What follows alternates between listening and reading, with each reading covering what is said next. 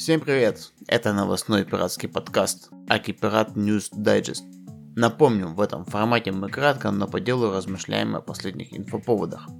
К сожалению, физически не хватает времени делать регулярные выпуски. Иногда думаешь, может взять выходной за свой счет на основной работе. Но кушать хочется. Да, правильно. Это намек на то, что ускорить выпуски нашего подкаста можно, сделав небольшие пожертвования, перейдя по ссылкам в описании. Если описания нет, например, на Яндекс Музыке или iTunes, заходите на сайт podcast.piratparty.ru а еще вы можете стать нашим патроном на, соответственно, Патреоне, если вы знаете что-то, где ссылка вы уже услышали.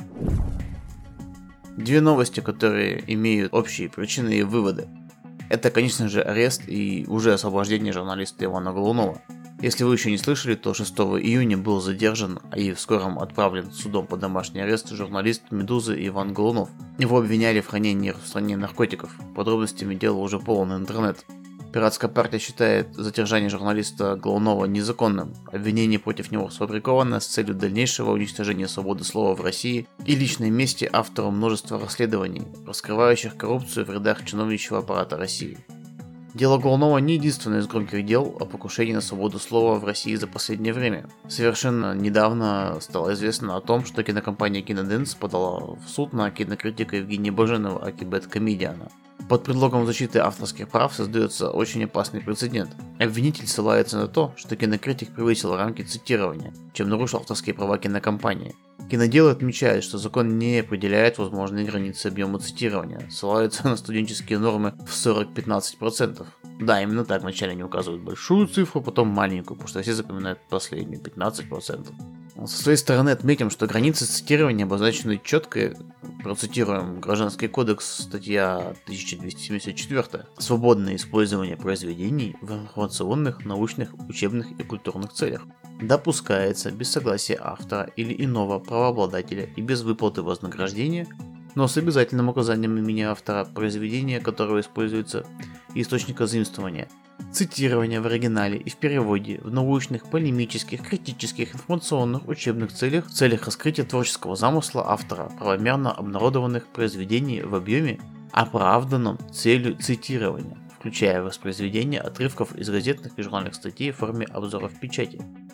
Если вдруг Бэткомедиан проиграет суд, создастся опасный прецедент, ведь можно будет приструнить любую критику, полемику и тому подобное, которое использует какой-либо источник – Стоит отметить очень неприятную тенденцию. Да, Голунова отпустили, а кинокомпания начала идти на попятную. Но случилось это только из-за массовой огласки. А сколько подобных дел, о которых мы не знаем.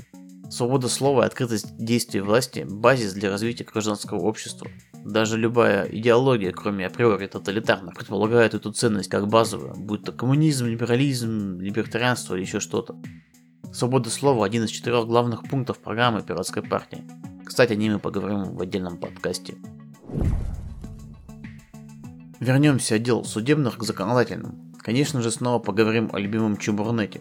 Правительство России разместило на общественное обсуждение проект федерального закона о внесении изменений в Кодекс Российской Федерации об административных правонарушениях направленные на установление административной ответственности за нарушение правил использования на территории Российской Федерации спутниковых сетей связи, находящихся под юрисдикцией иностранных государств. Ранее Кабмин обязал иностранных спутниковых операторов получать специальное разрешение отечественных спецслужб на работу с российскими абонентами, также пропускать весь трафик через станции сопряжения российского оператора связи. По сути, из России изгоняются иностранные спутниковые провайдеры, привет Илону Маску, а чем они отличаются от других? Все просто, трафик от них к вам минует те самые международные точки обмена трафиком, которые нам отключат. Да, давайте поразмышляем, точнее побредим. Встанем на сторону людей, считающих, что нас реально могут отключить. Злой дядя Сэм меняет правила обмена трафика на пограничных с Российской Федерацией узлах и ставит нам фаервол. А может отключает от DNS серверов или еще что-нибудь. И тут нам помогут иностранные спутниковые провайдеры, ведь через них мы можем пустить российских хакеров, тех самых, что выбрали Трампа, которые сломают все барьеры. Но нет, власти сами вытесняют эти резервные пути. Наверняка не для того, чтобы вы могли выйти в интернет в случае локального или всероссийского шатдауна. А для чего тогда? Пишите свои догадки в комментариях, какие благие цели ставит наше правительство. Включите фантазию. Кстати, абсолютно та же история с VPN-сервисами. Вот недавно Avast Security Line VPN заявил об уходе из России. Сервис считает, что уступив требованиям Роскомнадзора, он нарушит собственные принципы и не принесет никакой выгоды пользователям, а значит больше не будет предоставлять россиянам услуги VPN. Как же наши кибервойска преодолеют барьеры врага, когда нас отключат? Сарказм сарказмом, а петля на свободе российских пользователей постепенно сжимается. Закончим на этой радостной ноте. Это был пиратский подкаст. Будьте с нами, ставьте лайки, поддерживайте рублем по ссылкам в описании или на Патреоне. До скорых встреч.